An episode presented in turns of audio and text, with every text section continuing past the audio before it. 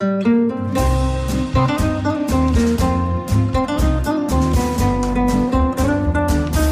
sind beste Freundinnen mit Max und Jakob. And I hope that you will find peace and love. Ich hoffe, du findest Liebe und Hoffnung und, und du wirst die Menschen aussprechen lassen und dich nicht lustig machen über meine Freunde hier. Der ultrasexuelle Podcast. Präsentiert von Mit Vergnügen. Hallo und herzlich willkommen zu Beste Freundinnen. Hallo. Bei mir war es heute sehr, sehr weihnachtlich in der Wohnung. Es hat nämlich äh, kurzzeitig gebrannt. Ich habe von meiner Nichte so eine kleine Kerze bekommen, so eine Bienenwachskerze, wo man so ein Plättchen hat und die dann so zusammenrollt, ein Docht. Und da sie so kleine, schwache Hände hat, hat sie diese Kerze nicht so richtig fest zusammengerollt. Ich habe die also angesteckt, ich habe die in die Mitte des Adventskranzes gestellt, auf eine Serviette drauf, was sich im Nachhinein als dumm herausstellte, habe die angezündet und dachte schon so im Hinterkopf, so unterbewusst. Manchmal kriegt man so unterbewusst Sachen mit, ne? Ja. Habe ich gedacht, ist das jetzt so schlau? Aber bin dann kurz auf Toilette gegangen, so gefühlt eine Pinkelpause und merk so, wie es draußen anfängt zu knistern. Und dachte so, "Na, woher kommt denn das Knistern? Der Kamin ist gar nicht an. Und merkt dann auf einmal, ich habe so bei der Toilette so ein großes Fenster oben und merkt dann, wie es immer heller wird draußen. Hab dann auf einmal so, hab's dann auch schon gerochen. Ich also mit Hose runter, Tür auf und es hat einfach lichterloh auf meinem Tisch gebrannt. Es gab auch so eine richtig hässliche Wachsschweinerei in der ganzen Wohnung, weil ich ja dann den Adventskranz nehmen musste, den brennenden, und erstmal eine Löschung im Waschbecken vornehmen musste. Und danach habe ich das übrig gebliebene Feuer wirklich per Klatschen mit der Hand auf den Tisch gelöscht. Und du bist ja so ein Holzfanatiker und hast ja nur schöne alte Holzmöbel. Bei Mhm. dir hätte es auch richtig schön gebrannt. Mir ist da sofort eingefallen, ob du deine Nichte nicht mal nach China zum Praktikum bei irgendeiner Firma, die Kinderarbeit anbietet, machen lassen willst. Wegen den Kerzen. Ja, wenn die die scheiß Bienenwachskerze nicht richtig zusammengerollt bekommt mit ihren kleinen, zarten Fingern, dann sollte sie vielleicht mal nach China und sich das antrainieren. Meine Schwester hat sich manchmal ein bisschen kleinlich. Ich benutze sie auch manchmal für Projekte, ne? Und die sieht das immer nicht so gerne. Das habe ich sogar live miterleben dürfen. Und ich meinte auch zu dir, wenn du das mal mit meinen Kindern machen wirst, vergiss es. Du hast das Problem ja bald nicht mehr. Du hast ja ein eigenes Kind geschaffen, was du dann in deine eigenen Projekte stecken kannst. Ja, ja, auf jeden Fall. Die wird richtig hart eingespannt. Falls es jetzt so ein paar Shitstormer gibt, die sagen, was reden die da? Ähm, das ist alles nur Spaß. Wir möchten das gerne bitte in die Spaßklammer machen. Aber lasst ruhig, ruhig ein paar Hate-Kommentare da, die lieben wir nämlich. Und wo wir schon mal da sind, wir kriegen ja auch regelmäßig Ein-Stern-Bewertungen bei iTunes, über die freuen wir uns ganz besonders. Ich glaube 47 oder 48 Ein-Stern-Bewertungen haben wir. Wir haben jetzt knapp 600 Bewertungen und 47 oder 48 Ein-Stern-Bewertungen davon. Und eine hast du rausgesucht, ne? Ich habe keine Ein-Stern-Bewertung mehr gefunden. Die sind uns leider ausgegangen. Da musste eine Zwei-Stern-Bewertung herhalten und die ist von Frau A aus HH. Früher war es total lustig. Mittlerweile nervt mich der Esoterik-Krams und die Coaching-Weisheiten. Ich höre den Podcast gerade nur noch, weil ich hoffe, dass es wieder besser wird. Jawohl. Ich frage mich immer so, wie kann ein Esoterik abnerven? Also ich liebe Räucherstäbchen, besonders auf öffentlichen Toiletten, da machen die den Duft ein bisschen besser. Und Esoterik ist das aller, allerbeste. Also ich finde, die muss Also sich da mal ein bisschen mehr reinfühlen in den Podcast. Also ich kann äh, Ihre Kritik absolut verstehen, Natürlich. denn dein scheiß Esoterik-Krams nervt mich oft auch zu Genüge. Aber ich glaube, sie hat den Unterschied nicht zwischen Esoterik und Spiritualität rausgefunden. Ja, Den habe ich auch nicht rausgefunden und das ist mir auch scheißegal, es nervt beides. Fick dich. So, jetzt mal was ganz Esoterisches. Welch, was machen wir heute überhaupt als Thema? Weil ja das Essen so schwer war, deswegen muss was Leichtes her, habe ich mir gedacht. Wir behandeln heute das Thema, mit wie vielen Frauen muss man gebumst haben?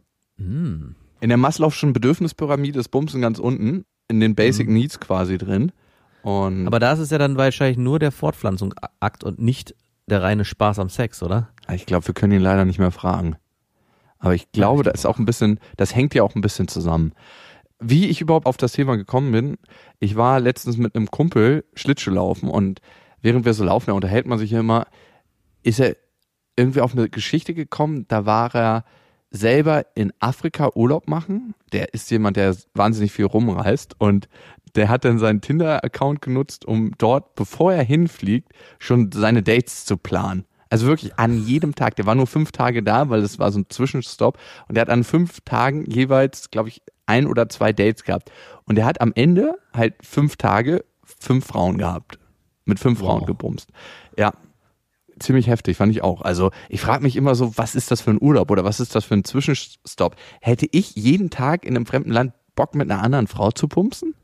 Und interessant, dass du das gerade so erzählst, weil für mich ist sofort die Zahl fünf in den Kopf gekommen auf diese Frage.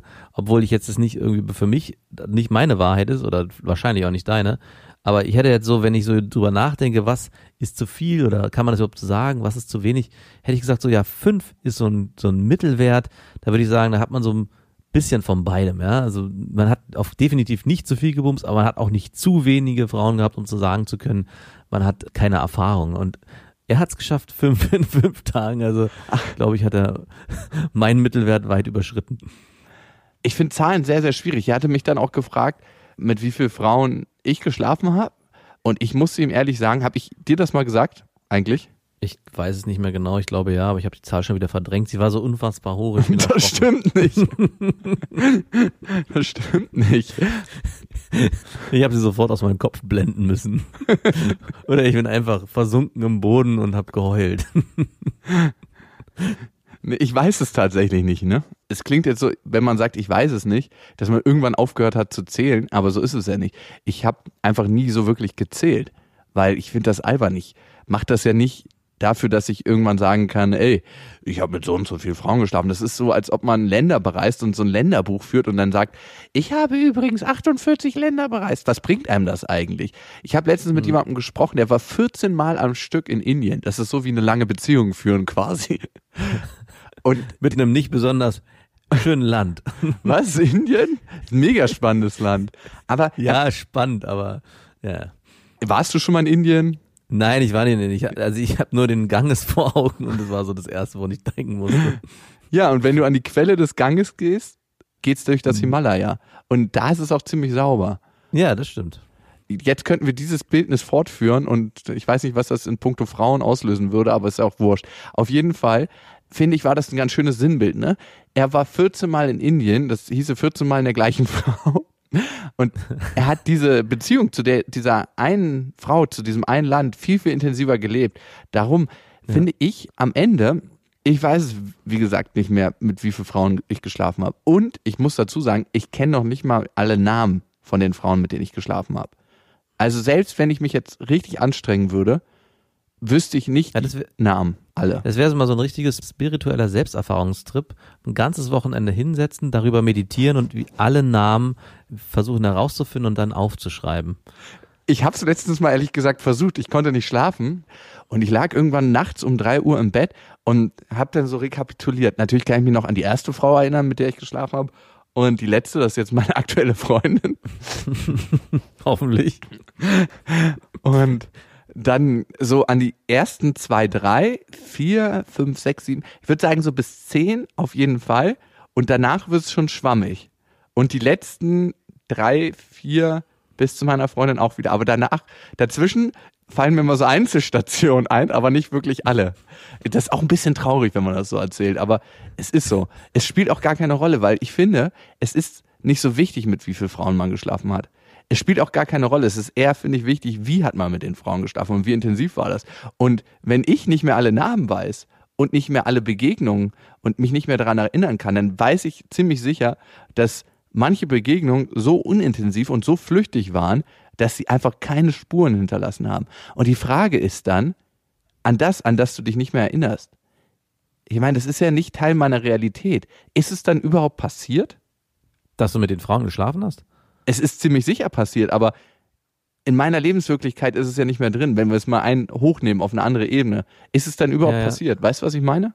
Ja, ja, ich verstehe schon. Letztens hatte ich auch den Gedanken, wenn man, wenn sehr viel Zeit vergangen ist oder genau wie du schon sagst, Erlebnisse nicht so intensiv waren, ähm, wie real sind die eigentlich in, im Nachgang noch wirklich für einen? Also haben die überhaupt noch einen Stellenwert oder ist es eigentlich wirklich nur wie eine flüchtige Erinnerung, die, also ich habe oft den, das Problem, dass ich mich manchmal auch an Dinge erinnere und dann nicht weiß, ob das ein Traum war oder ob das wirklich eine Erinnerung war. Und dann merke ich schon, okay, wenn ich nicht, nicht mal unterscheiden kann, ob es ein Traum war oder eine, eine reale Erinnerung, scheint es weder wichtig gewesen zu sein, noch ist es wichtig, ob sie wirklich real gewesen ist, sondern ich kann sie auch als Traum abstempeln. Das macht natürlich im, im Bearbeitungsprozess im Nachhinein sehr, sehr einfach. Man kann sich aus vielen Dingen einfach rausreden und sagen, ja, das habe ich eh nur geträumt. ich bin da niemandem, ich bin der, ich bin da nicht fremdgegangen, ich habe das geträumt. und schon habe ich mir meine Realität so gebastelt, wie ich sie brauche.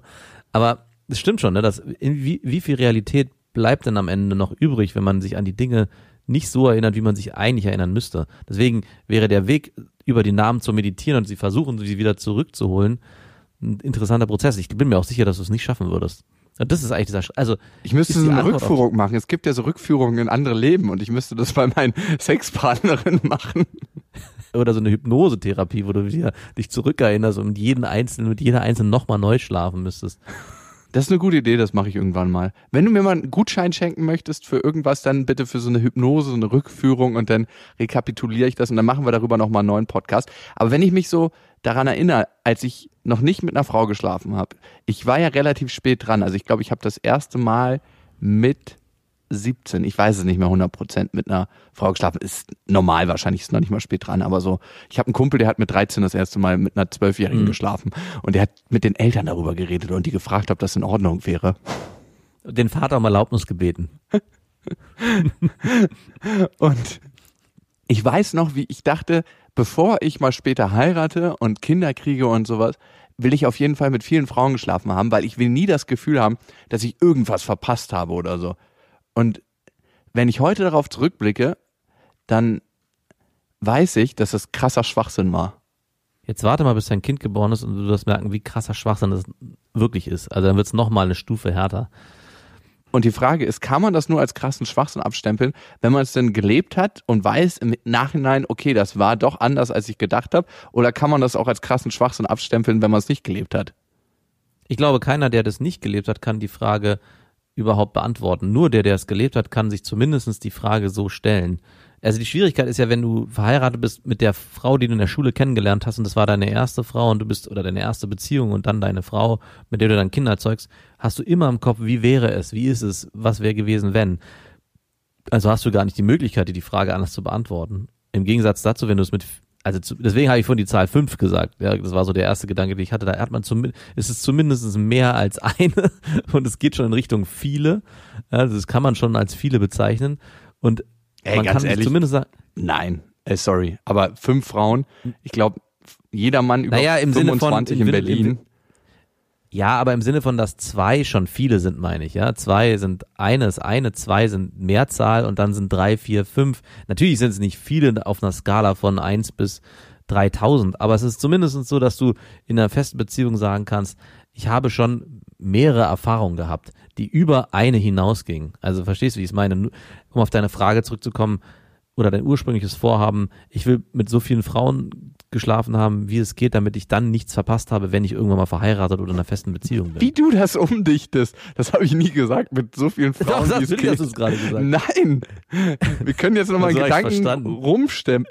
Wir können jetzt nochmal einen Gedanken zurückspulen. Ja, dann hast du es so verstanden, aber dann musst du mal, dann war es ein freudscher Verhörer. Ey. Musst du mal gucken, was du mittlerweile hörst. Das habe ich so. Gott, oh Gott, oh Gott. Also nochmal ganz kurz als Rand. Es gibt einen schönen Film von, von und mit, nee, ich glaube nur mit Bill Murray. Broken Flowers heißt er. Der besucht ja seine ganzen Verflossenen nach 30 Jahren nochmal und dann guckt er, wie die jetzt so leben. Und also Broken Flowers im Sinne von, dass die alle gebrochene Blumen sind, weil sie natürlich alt und schrumpelig geworden sind und ihre Schönheit verblüht ist. Schenkt er denen auch alte Rosen? Nee, ich glaube einen frischen. Also es wäre schon, Schade. das reicht als Symbol. Mhm. Und ja, ist ganz interessant, so wie er so die, in die Leben eintaucht, die dann viele von, also es ganz unterschiedliche Facetten, die die dann eingenommen haben. Das ist natürlich so sinnbildlich gesellschaftsübergreifend. Was ist so in, also klassische Spießerfamilie, dann die einen, die sich nie festen Partner suchen konnte, dann die irgendwie drei Kinder, also ganz, ganz unterschiedliche Geschichten. Aber es ist ein ganz netter Film, ich glaube ich schon vor, habe ich gesehen zu einer Zeit, wo das überhaupt nicht mein Thema war. Ich glaube, mit 18 oder so, ich glaube, da habe ich noch nicht mal mit einer Frau geschlafen und habe diesen Film, ich konnte, ich glaube, ich muss den nochmal gucken, um den nochmal anders rekapitulieren Genießen zu können. Genießen zu können, genau. In Gedanken kannst du dann irgendwie ein paar Blumensträuße verteilen. Man kann das ja heutzutage ganz easy und super mit äh, Bestellblumen machen, einfach so übers Internet. Ja, genau.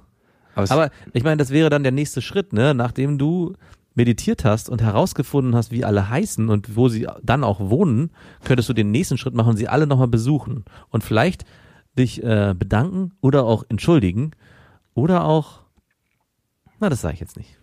Bitte? Nein, nein, das deiner, bleibt deiner Fantasie überlassen. Ey, komm, sag mal, mich interessiert das jetzt. Naja, oder auch es nochmal auffrischen. Oh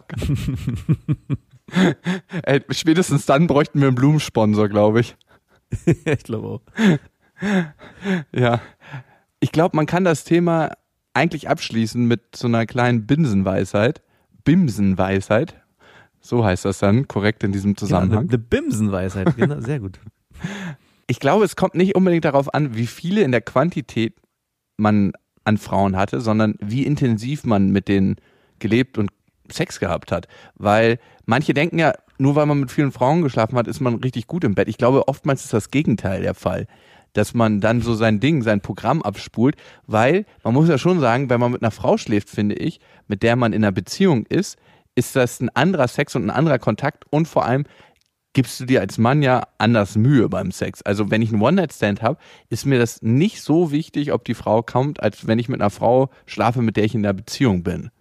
Ich sehe schon alle männlichen Hörer, die wir haben, ihre Strichlisten von der Wand abreißen. Verdammt. alle Mühe war umsonst. Ja, das kann man sich so ein bisschen vorstellen wie Turnierreiten. Also, wenn ich jedes Mal ein Turnier bereite mit einem neuen Pferd, dann werde ich da nicht irgendwie die guten Sachen springen und auch nicht die guten. Wie heißt denn das, wenn man auf dem Turnier mit dem Pferd unterwegs ist? Ich weiß es nicht. Ich bin noch nie Turnier geritten. Aber du kennst das doch, wenn die so komisch reiten und man die Leute so steif draufsetzen. So musst du dir das vorstellen. Und wenn du da jedes Mal mit einem Pferd ankommst, dass du irgendwie noch, mit dem du noch nicht harmonisierst, dann wird das einfach mal ein Scheißritt. Aber wenn du da mit einem Pferd ankommst, mit dem du, weiß nicht, schon zehn Jahre zusammen bist und dass du auch eingeritten hast, selbstständig. Ja, oder? Du, um das Bild anders aufzuzeichnen, du bist so ein krasser Pferdeflüsterer, dass du jedes Mal mit einem frischen neuen Pferd das Turnier gewinnst. Oh ja, das hat mir letztens ein Kumpel erzählt, der hat ein Tinder-Date. Und manchmal hat man ja so eine Aura. Ich finde, das sollten wir übrigens auch mal als Folge machen. Wie kommt man bei Frauen gut an? Ich finde, das ist mal eine ganz wichtige Folge. Und der meinte, er hatte an dem Tag so eine Aura und das kenne ich auch. Da brauchst du eigentlich gar nichts machen. Da kannst du sofort nach Hause gehen und mit der Frau schlafen, wenn du dazu dann Lust hast. Und er hatte das an dem Tag und hat sofort gemerkt, die Frau kam gerade aus einer frischen Beziehung und er meinte, er hat sie nur angeguckt, dann meinte er, ja, normalerweise bei Dates gehe ich immer in eine Bar, dann trinken wir eins, zwei, dann laufen wir noch ein bisschen und dann schauen wir, ob das harmoniert und dann gucken wir, ob wir zu mir gehen oder nicht. Und ehrlich gesagt habe ich heute gar keinen Bock auf Bar. Ich finde es bei mir zu Hause viel gemütlicher. Und wenn du Lust hast und das Vertrauen, dann gehen wir gleich zu mir. Und sie meinte so, jo. Zwei Stunden später war er richtig verschwitzt und die hatten schon das zweite Mal miteinander geschlafen und er dachte so, alter Schwede, wie unkompliziert war das heute bitte? Und beide waren mega happy und glücklich, weil es einfach so richtig gut gepasst hat. Und jetzt mal, um wieder ein bisschen esoterisch oder vielleicht auch spirituell zu werden, es hat einfach gepasst von den Schwingungen. Genau, die Aura hat gepasst. Ah, das schwingt so gut. So, die Dressurpferde wieder in den Stall. Wir wollten ja mal ein, bisschen kürzer werden und darum ein paar Hörermails. Ihr könnt uns übrigens schreiben am bestefreundin.mitvergnügen.com und die Lea hat uns geschrieben. Und sie hat zwei Fragen. Nummer eins, ich führe eine Fernbeziehung seit vier Jahren mit einem Franzosen. Wir kommunizieren auch auf Französisch. Finde ich übrigens immer schwierig, wenn man mit einer Frau zusammen ist, mit der man nicht in der Muttersprache reden kann. Also ich spreche, würde ich sagen, gut Englisch, aber selbst das, wenn ich irgendwie, ich habe ja all mögliche Frauen gedatet, ob jetzt Kolumbianerin oder so, und wenn die dann auch gut Englisch sprechen, aber man trotzdem nicht in der Muttersprache kommuniziert, hat das immer so einen komischen Abstand, finde ich. Aber das nur am Rande. Mhm. Kennst du das? Ja, ich musste daran denken, ich kenne einen Kumpel von mir, der hat eine Mexikanerin kennengelernt und der, die konnten, haben beide kein gutes Englisch gesprochen. das ist dann nochmal die nächste Stufe. Also wenn man weder in seiner eigenen Sprache noch in der Sprache des anderen sprechen kann und dann auf eine Sprache zurückgreifen muss, die beide nicht gut sprechen, ist glaube ich. beide laufen an Krücken, dann hilft nur noch Body Language. Genau. Und ihre Sache ist jetzt, ich habe immer Lust auf Sex, wenn wir uns sehen. Ist das nur am Wochenende, dann hat er auch Lust auf Sex. Sehen wir uns aber zwei, drei Wochen am Stück, dann hat er eher seltener Lust auf Sex. Er will meistens lieber kuscheln. Was ich, ist das von einer Frau geschrieben oder von einem Mann? Äh, Ja, ich habe mich auch gefragt. was ich auch wunderschön finde. Aber es frustriert mich doch manchmal schon, dass er so selten will. Ich weiß, dass es nicht daran liegt, dass unsere Beziehung abgeflaut ist. Im Gegenteil, sie ist so schön wie nie. Und da liegt der Vorteil, dass er Franzose ist. Wenn wir dann miteinander schlafen, sagt er immer, wie schön und sexy er mich findet und wie sehr er mich liebt. Sagt er übrigens auch dann, wenn wir nicht im Bett sind. Ich hätte mir da übrigens von dir so ein bisschen französischen Dialekt gewünscht bei der Mail. Ah, komm, ey. Ich habe mich übrigens gerade gefragt bei der Sache, warum meint sie, dass nur Franzosen der Frau beim Sex sagen, wie schön sie ist und dass sie Sex Ja, deswegen sag ich ja, ich dachte, da kommt so ein bisschen. Oh, ah, du wie, bist wie. doch schön. Ich finde dich Ah, so mon sexy. Mon chéri, das ist auch das einzige französische Wort, was du kannst. ich hatte auch nie Französisch. Vielleicht liegt es daran, dass er schon älter ist als ich und ich mein erstes Mal nur wenige Monate hatte, bevor wir uns kennengelernt hatten. Ich war Spätzünder mit Anfang 20. Ich habe das Thema regelmäßig angesprochen, dass ich halt schon häufiger Lust habe als er, aber von ihm kam nie eine andere Reaktion, als dass er halt lacht und sagt, dass er einfach ein alter Mann ist. Jetzt nichts Falsches denken, er ist Ende 20. Wir führen, wie gesagt, eine Fernbeziehung, ziehen aber bald zusammen und ich habe Angst, dass mich das Thema dann noch mehr frustrieren wird. Wie kann ich, wenn überhaupt, etwas daran ändern? Huh, das ist eine schwierige Frage. Und also ich kenne das als Mann in einer Beziehung selber, dass man manchmal weniger Lust auf Sex hat und manchmal mehr. Und ich glaube, es ist was völlig Normales. Was ich glaube, sie nochmal gesondert sehen muss, der Mann ist jetzt Ende 20 und man muss einfach sehen, dass Männer so ihren sexuellen Höhepunkt Anfang 20 haben und Frauen eigentlich immer ein bisschen später. Und Ach, mit dem Argument wollte ich auch kommen, aber Ende 20. Mal nee, da ist das noch ehrlich. nicht abgeflaut. Der muss ja wirklich Also, noch wirklich, also, richtig frischen Lachs in der? Hose haben. Ja, wirklich. Der muss ja noch zappeln im Netz. Da muss, da muss das Handtuch noch richtig, da muss das Duschhandtuch hängen. Stimmt, wenn man es drüber macht übers steife Glied. Da darf noch nicht mal ein Zentimeter Höhenverlust stattfinden. genau. Der muss noch so richtig zurückfedern, wenn man den so andoinkt. So Der von oben so richtig drauf steppert, das ist so richtig so ein zweimal, dreimal Klatsch. Das kann man als Leitertritt benutzen, wenn man das so, wenn eine Sprosse durchgebrochen ist. Wie heißt denn das? Räuberleiter, genau. Räuberleiter Advanced. Die gute alte Schwanzleiter. Nimm hier mein hartes Glied. Und dann geht da so ein 120 Kilo Mann hoch. Und keiner muss am anderen Ende verstärken. Selbst wenn er auf die Kuppe aufsteigt mit seinen Stahlkappenschuhen. Ja, Lea, 20. wenn der nicht so steif steht, dann solltest du dir dringend Gedanken machen.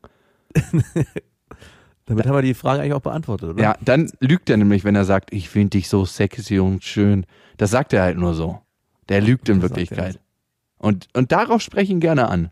Weil das ist wichtig, dass man da Ehrlichkeit in die Beziehung bringt. Nee, Quatsch. Ich glaube, es ist auf jeden Fall gut, das anzusprechen. Damit hast du den ersten und wichtigsten Schritt gemacht, weil wir hatten ja das Thema letztes Mal, wie ist man in Beziehung und wie wichtig ist es, dass man in Beziehung ist. Und ich glaube, Ehrlichkeit und das, was man auf dem Herzen hat, das zu teilen in der Beziehung, das ist immer das Wichtigste. Darum ist das cool und gut, dass ihr das angesprochen habt. Wie macht man einem Mann mehr Lust auf Sex? Am besten nicht so, dass man ihm ständig sagt, oh du, ich hätte jetzt Bock zu vögeln und ich habe jetzt richtig Lust und versucht ihm einen anzureiben. Dadurch kriegt Mann immer weniger Lust auf Sex. Also das kenne ich bei mir, wenn die Frau mich richtig drängt dazu und jeden Tag, wenn ich von der Arbeit nach Hause komme, ballern will, dann bin ich sofort so, oh Gott, heute schon wieder a Call of Duty. Als Mann kenne ich es von mir nur persönlich, mache ich es dann meistens einfach, weil ich mir auch ein bisschen komisch manchmal davor komme, einfach mich wegzuducken und zu sagen, ich habe keinen Bock oder der Frau das Gefühl zu geben, dass sie unsexy ist, weil Frauen fühlen sich ja meistens viel mehr noch als Männer. Männer sind das ja gewohnt, dass sie keinen Sex bekommen, aber wenn eine Frau Lust auf Sex hat und dann keinen Sex bekommt, dann ist das für die Frau so, als ob sie die unsexyste Frau der Welt ist. Also dann fühlt sich einfach ungeliebt, unsexy, unattraktiv. Und um dieses Gefühl der Frau nicht geben zu müssen, ringe ich mich dann meistens dazu durch, doch zu bumsen. Ja. Wie macht man jetzt einen Mann Bock auf Sex? Ich kann es dir nur sagen, wie ich es in der Vergangenheit erlebt habe. Es ist, als ob die ganze Zeit ein Vorspiel da ist, aber es kommt nie wirklich dazu. Du streichst sie mal übers Glied beim Vorbeilaufen, nicht zu offensichtlich, berührst ihn mal mit dem Fuß und wenn er dann so ein bisschen näher kommen will, dann drehst du dich weg. Also, dass du so ein bisschen damit spielst, mit dieser, mit diesem Abstoßen und Anziehung. Und probier das einfach mal aus. Man könnte jetzt sagen, das ist ein albernes und dummes Spiel, aber das ist einfach so tief verankert in unserer Biologie, dass das funktioniert. Und wer es nicht glaubt, gerne mal ausprobieren. Also ich habe es bei mir jedenfalls gemerkt, wenn eine Frau dieses Spiel gut beherrscht, dann ist man spätestens nach fünf Tagen horny wie ein alter Trucker und will sofort Druck ablassen. Also es ist ganz, ganz schlimm. Also ich frage mich gerade, inwieweit sie es wirklich mal direkt angesprochen hat. Also das Thema so thematisiert, dass sie sagt, sie, es ist ihr zu wenig, sie würde gern mehr, was können wir tun? Und deine Vorschläge finde ich zwar alle gut, aber die Problematik ist, dass sie in einer, sich gerade aktuell noch in einer Fernbeziehung finden und da ist so ein gelebtes Spiel von Nähe und Distanz, also ich spiele dir mal was vor und dann lasse ich dich doch nicht ran. Ein bisschen schwierig, wenn man vielleicht nur ein Wochenende Zeit hat und dann am Sonntag fährt er dann und sie ist dann noch frustrierter, weil sie dann doch nicht zum Abschluss gekommen ist. Also ich glaube, in der jetzigen Situation, in der sie sind, nämlich in dieser Fernbeziehungssituation, muss sie versuchen, entweder damit klarzukommen oder ihm wirklich zu thematisieren, dass sie mehr braucht und sich mehr wünscht und dann zu hoffen, dass er dann auch ein Call of Duty ablegt. Also ich weiß nicht, in dem Moment, wo die dann zusammenziehen, kann man das nochmal anders aufziehen. Aber also ich bin schon etwas irritiert, muss ich sagen. Ein Mann, der in einer Fernbeziehung ist, Ende 20, ich weiß nicht, wie oft die sich sehen, haben, hat sich rein, alle zwei bis drei Wochen, da finde ich schon hart, dass er da nicht sofort die Tür mit der gezogenen Lanze durch die, eigentlich mit der gezogenen Lanze die Tür aufbricht und schon mach dich nackig, ich bin da, ja. Also das wäre so die Schlüssel vergessen. ja, also ich weiß, ich tue mich da ein bisschen schwer, so in die Situation reinzuversetzen. Aber gut, ähm, Vielleicht äh, ist er einfach ein äh, romantischer Franzose und will einfach mehr Zeit mit ihr verbringen und nicht so viel Zeit im Bett. Ja, du hast völlig recht. Es ist mega merkwürdig, dass ihm das Baguette immer abschmiert und dass er nicht so viel Bock auf Sex hat. Gerade in dieser Fernbeziehungssituation. Und ich, du stellst ja die Frage, ob es dich noch mehr frustrieren wird, wenn ihr zusammen wohnen werdet. Meine gefühlte Antwort, ich kann nicht in die Zukunft gucken, aber lautet ja, das wird sich auf jeden Fall verschlimmern, dieses Ding. Weil es ist ja. tendenziell so, wenn du als Mann einer Frau ständig ausgesetzt bist als Reiz, dann hast du weniger Bock auf Sex, als wenn du die immer frisch siehst, so alle zwei, drei Wochen. Also ich hatte auch schon Fernbeziehungen und da hat man tendenziell mehr Bock auf Sex. Es kann allerdings auch sein, aber das wird bei ihm nicht so sein, weil du hast ja schon zwei, drei Sachen angedeutet. Manche Männer, und bei Frauen ist das öfters so, aber manche Männer schlafen mit einem nur gerne, wenn die Nähe bereits aufgebaut ist. Und wenn ihr eine Fernbeziehung führt, dann kann das sein, dass mhm. es immer wieder ein paar Tage dauert, bis die Nähe aufgebaut ist und er dann Bock auf Sex hat. Aber du sagst ja, wenn ihr euch nur kurz seht, habt ihr mehr Bock auf Sex und wenn ihr dann euch zwei, drei Wochen am Stück seht, dann flaut das ab. Also kannst du dir das hochrechnen, wenn ihr zusammenzieht. Wie kann man das jetzt ändern? Ich glaube auch, was Max gesagt hat, Ehrlichkeit ansprechen und gucken, ob sich dann Sex aus Liebe und nicht mehr Sex aus Geilheit entwickelt. Und Sex aus Liebe heißt auch, mit einer Frau zu schlafen, weil man merkt, das ist gerade ein Bedürfnis von ihr und man mag die Frau, man liebt die Frau so sehr, dass man dieses Bedürfnis erfüllen möchte. Sich zurücknimmt. Ja, sich zurücknimmt und einfach mal das als Sport sieht. sie, sie, sie ganz noch, romantisch. Ganz romantisch. Sie hat noch eine zweite Frage. Ich habe beim Sex noch nie einen Orgasmus gehabt. Masturbieren ist kein Problem, ich komme schnell, mit ihm aber nicht, obwohl er sich echt Zeit nimmt. Äh, fragt, was mir gefällt und der Sex trotz fehlendem Orgasmus wunderschön ist. Ich habe es ihm noch nie gesagt, er weiß, dass es mir schwer fällt, soweit konnte ich mich schon durchringen, aber ich täusche ab und zu meinen Orgasmus vor. Wie sollte ich ihm sagen, dass ich eigentlich noch nie gekommen bin? Wie sehr verletzt das einen Mann? Also, als ich die zweite Frage gelesen habe, musste ich sofort rückschließen auf die erste Frage und habe mich, wenn er so ein feinfühliger, sensibler, ich will mit der Frau Zeit verbringen Typ ist, könnte es auch sein, dass er das alles in irgendeiner Form schon spürt. Also, dass er es vielleicht nicht weiß, vielleicht weiß er es sogar, weil er es mitbekommen hat, oder er spürt zumindest irgendwas und vielleicht entwertet es das Ganze in einer gewissen Form für ihn, dass er sagt, ich will mit ihr schlafen und will nicht, dass sie sich verstellt, sondern sie soll wenn sie nicht zum Orgasmus kommt, ist es auch okay, aber dann soll sie das zumindest ehrlich, äh, nicht kommunizieren, aber zumindest äh, aushalten, sage ich mal. Es stellt sich durch die zweite Frage nochmal eine andere Form der Antwort für die erste Frage für mich her, aber die ist ein bisschen abstrakt und weit hergeholt, weil wir, wir beide zu wenig wissen, was er für ein Typ ist, wie sie ist, was da im Detail genau los ist. Aber das war so der erste Gedanke, der mir gekommen ist. Mhm. Ich würde die Frage erstmal ein bisschen abstrahieren wollen. Und zwar haben wir ja oftmals als Partner, als Sexualpartner, und dabei spielt es keine Rolle, ob das für eine Nacht ist oder für eine Beziehung, das Gefühl, der andere muss kommen. Und ich glaube, das Wichtigste ist für uns innerlich, uns von diesem Gefühl loszureißen. Ich glaube, es ist einfach wichtig, dass man schönen Sex hat. Natürlich nicht so einfach nur seine Nummer durchreißt und sagt, oh, er ist da, fertig, sondern auch miteinander ist und miteinander in Kontakt ist und den gleichen Rhythmus findet und einen guten Rhythmus findet und so. Aber ich glaube, Sex kann auch daran scheitern, weil wir unbedingt wollen, dass der andere kommt und dass man zusammenkommt und so. Also das finde ich immer ein gefährliches Spiel.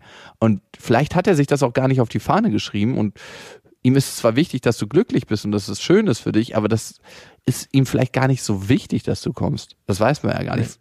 Je älter ich werde, desto weniger wichtig wird es mir, dass die Frau beim Orgasmus kommt.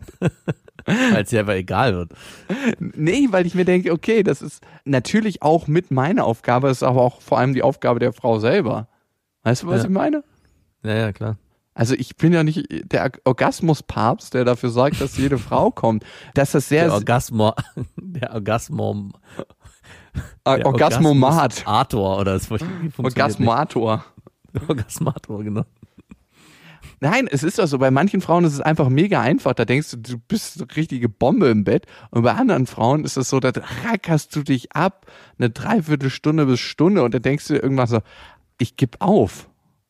Ich, ich werfe das Handtuch. Das Kilometer 30 beim Marathon. Das halt Schluss. Da hast du auch nur so richtig schlaffen, schlaffen Lachs, den du immer versuchst einzufädeln. Wenn körperliche Symptome sich zeigen, dann ist es Zeit aufzuhören. Also ich glaube auch zum Punkt, wie sehr verletzt das einen Mann.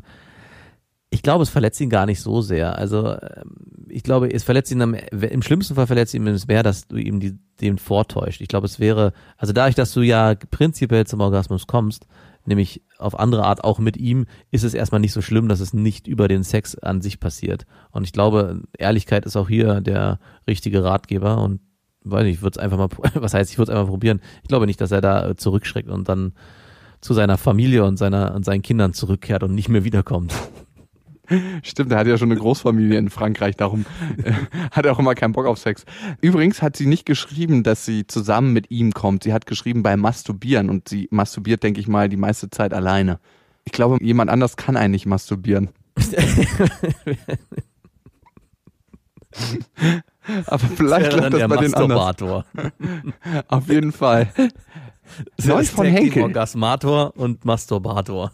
Wir machen einfach einen neuen Podcast, der Mastur Masturbator und Orgasmator. Oh Gott, oh Gott, oh Gott. Ich glaube, wir haben hier wenig Erfolgreiches dazu geraten, aber um ihr nochmal was dazu zu raten, ich glaube in jedem Fall auch wie bei der ersten Sache, man kann Sachen beim Sex kaputt reden, aber man kann es auch erstmal probieren. Also erstmal sagen, alles offen und ehrlich ansprechen und gucken, ob sich dann zu sehr verkrampft. Und ich glaube, im Zweifel ist es ihm unangenehmer, wenn du ihm Orgasmus über Jahre vortäuscht, als wenn du ihm einfach sagst, du, ich weiß nicht, woran es liegt, aber ich bin noch nie beim Sex gekommen. Und dann kann es auch sein, dass du dich da rein entspannst und auf einmal kommst, weißt du? Das hat ja auch viel mit der Psyche zu tun und mit dem Entspannungszustand von dir. Und vielleicht entspannt er sich auch mehr. Du weißt immer gar nicht, was man unterbewusst alles so spürt. Also was er spürt, vielleicht merkt er das auch, dass du ihm das vorspielst. Und im Zweifel würde mich es mehr kränken als Mann, wenn mir die Frau sagt, äh, du, ich habe dir all die Jahre ähm, einen Orgasmus vorgetäuscht. Sag ihm vielleicht, wenn du ihm das sagst, dass es dir wichtig ist, dass er happy ist und dass er das Gefühl hat, dass du ihn befriedigst. Und du kannst ihm auch sagen, ey, du befriedigst mich im Kopf, aber so körperlich hat's halt noch nicht so Klick gemacht auf dieser Orgasmusebene. Sonst ist es mega schön und da weiß ich nicht, woran das liegt. Ich würde halt auch gerne, dass es klappt und setze mich da vielleicht auch ein bisschen zu sehr unter Druck. Ich wollte dich das nur wissen lassen und von da aus könnt ihr weiter bumsen. Genau. Und weil wir ja zwei Quickies über die Feiertage machen wollten, bleibt das, würde ich sagen, auch ein relativ kurzer Podcast. Noch eine Sache zum neuen Jahr. Hast du dir eigentlich Vorsätze genommen? Ich hasse übrigens Vorsätze fürs neue Jahr. Ja, ich habe mir mal wieder vorgenommen, mehr Sport und mehr Aktivität mit meinen Kindern. Aber gut, das ist, äh, das ist Blödsinn, weil ich gerade einen Säugling zu Hause habe, aber trotzdem mehr Egal. Aktionismus. Mm. Finde ich gut. Wir sprechen uns im Februar. Genau, wenn das Fitnessstudio Abio noch 23 Monate läuft und ich nicht mehr hingehe. Und du, lieber? Ich habe zwei Vorsätze, ehrlich gesagt. Und das verinnerliche ich immer mehr, aber ich merke, manche Sachen, wenn ich mir die laut so sage und wenn ich die auch mal ausgesprochen habe, so vor dir, dann ist das so wie so ein Commitment, was ich gemacht habe und zu dem ich dann auch stehen muss. Das eine ist, ich will weniger meine Vorstellungen leben, sondern mehr das Leben, was es einfach gibt, weißt du? Ich merke einfach, ich hatte seit meiner Kindheit eine bestimmte Vorstellung vom Leben, wie es zu sein hat und wie es nicht zu sein hat. Und je mehr ich das loslasse, desto glücklicher bin ich. Mhm. Das ist manchmal nicht so leicht. Und jeder NLPler, also neurolinguistischer Programmierer, würde mir jetzt widersprechen, du musst deine Vorstellung leben. Leb du dann mal schön deine Vorstellung und ich lebe ähm, das, was einfach aktuell ist. Ich glaube einfach, dass es gut ist zu gucken, was jeden Tag so kommt und wie es ist und sich gar nicht darüber Gedanken zu machen oder nicht so oft. Klar, es ist auch wichtig, ab und zu mal so zu reflektieren. Bin ich auf dem Pfad? Macht mich das glücklich? Aber nicht immer so, entspricht das jetzt alles meinen Vorstellungen? Weil ja. das ist mega anstrengend. Das ist die eine Sache. Und die andere Sache ist, ich will weiterhin und noch offener und ehrlicher werden. Puh, noch offener, noch ehrlicher. Also zwei krasse Erlebnisse gab es dieses Jahr für mich. Einmal du erinnerst dich vielleicht an die Folge, wenn eine Nachricht dein ganzes Leben verändert, ne? Und Welche Folge? Ach, bei der bin ich eingeschlafen, alles gut. und ich hatte vorher überlegt, ob ich den Brief von meinem Vater vorlesen soll und ob ich das überhaupt so mit dir teilen will, weil da bin ich so tief zu meinen größten Ängsten gereist und das war mir so, so krass unangenehm und peinlich auch, dass ich mir das selber nicht mal so richtig zugestehen wollte. Und dann habe ich es gemacht und in dem Moment hat sich ein Stück weit aufgelöst. Es ist so, als ob du einfach anderen Menschen von deinen vermeintlich eigenen Fehlern erzählst und sie am Ende gar nicht mehr so krass sind und gar nicht so bewertet werden von anderen Menschen, wie du selber denkst. Hm. Und der andere Effekt, den ich merke, wenn ich selber sehr, sehr offen und mit offenem Herzen durch die Welt gehe, dann sind andere Menschen mir gegenüber auch viel offener und ich bin in einem ganz anderen Kontakt mit denen. Und ja.